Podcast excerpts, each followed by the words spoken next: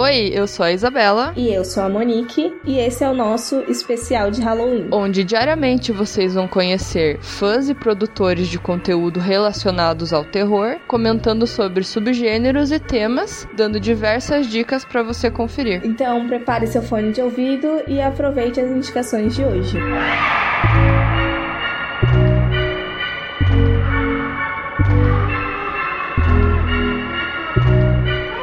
Olá, meu nome é Christian Verardi, sou organizador da mostra A Vingança dos Filmes B, dedicada ao cinema de gênero, e gostaria de falar sobre um dos meus subgêneros preferidos do cinema italiano, o violento cinema giallo. Giallo significa amarelo em italiano é um termo utilizado para designar os thrillers de suspense realizados na Itália a partir dos anos 1960. O gênero predominou no cinema italiano durante duas décadas, tendo seu auge durante os anos 1970, passando a entrar em declínio na década seguinte devido à intensa exploração da fórmula. O rótulo giallo, no entanto, ele é anterior ao seu uso cinematográfico, tendo origem na literatura pulp. Em 1929, a editora Mondadori começou a publicar na Itália uma série de livros de mistérios de autores como Edgar Wallace e Agatha Christie. Esses livros eram impressos com uma capa amarela e logo começaram a ser conhecidos como Il Giallo Mondadori. Em 1963, o diretor Mário Bava lança a matriz do que viria a ser a versão cinematográfica do Diallo, com o filme A Garota que Sabia Demais. E em 1964, o mesmo Mário Bava sedimenta as características do gênero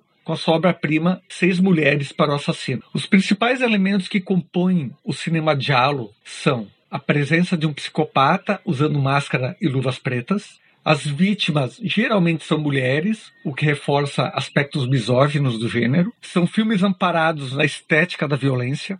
Os assassinatos são extremamente gráficos, com direito a excesso de sangue e mutilações. Os protagonistas costumam ser testemunhas de um assassinato que começa a investigar o crime por conta própria ou personagens que sofrem algum trauma de origem sexual. As narrativas tendem a ter resoluções incoerentes, muitas vezes apelando para situações absurdas, sempre enfatizando a estética acima da estrutura narrativa. O brilho de uma lâmina afiada no escuro. As marcantes trilhas sonoras, compostas por mestres como Ennio Morricone, Stevio Cipriani, Claudio Simonetti, essas trilhas reforçam a atmosfera tétrica e delirante do gênero. Lúcio Fulci, Dario Argento, Sérgio Martino, Pupi Avati, Luigi Baccioni, Ricardo Freda são alguns exemplos de diretores que contribuíram para o gênero. Se Mário Bava pode ser considerado o pai do cinema giallo, o diretor Dario Argento foi o responsável pela modernização da sua estrutura nos anos 70 e pela popularização internacional do gênero com filmes como O Pássaro das Plumas de Cristal, Quatro Moscas sobre Veludo Cinza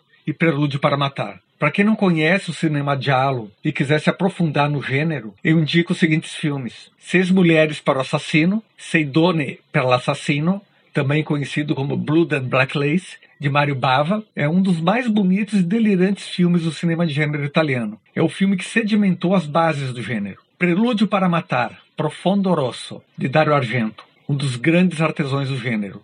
Obra-prima de violência estética.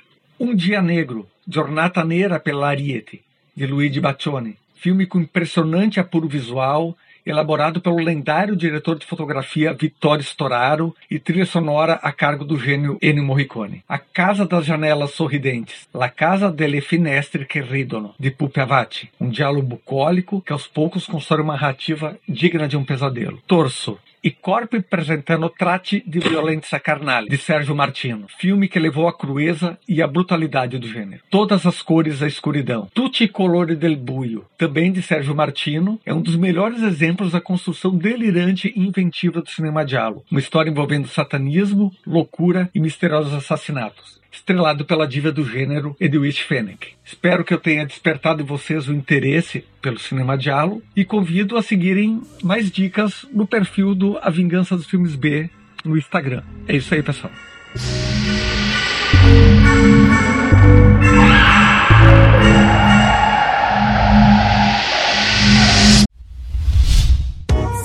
A iniciativa Podcasters Unidos foi criada com a ideia de divulgar podcasts menos conhecidos, aqueles que, apesar de undergrounds, têm muita qualidade tanto em entretenimento quanto em opinião Por aqui você tem a chance de conhecer novas vozes que movimentam essa rede. Então entre lá no nosso Instagram, o arroba Podcasters Unidos, é só escolher e dar o play.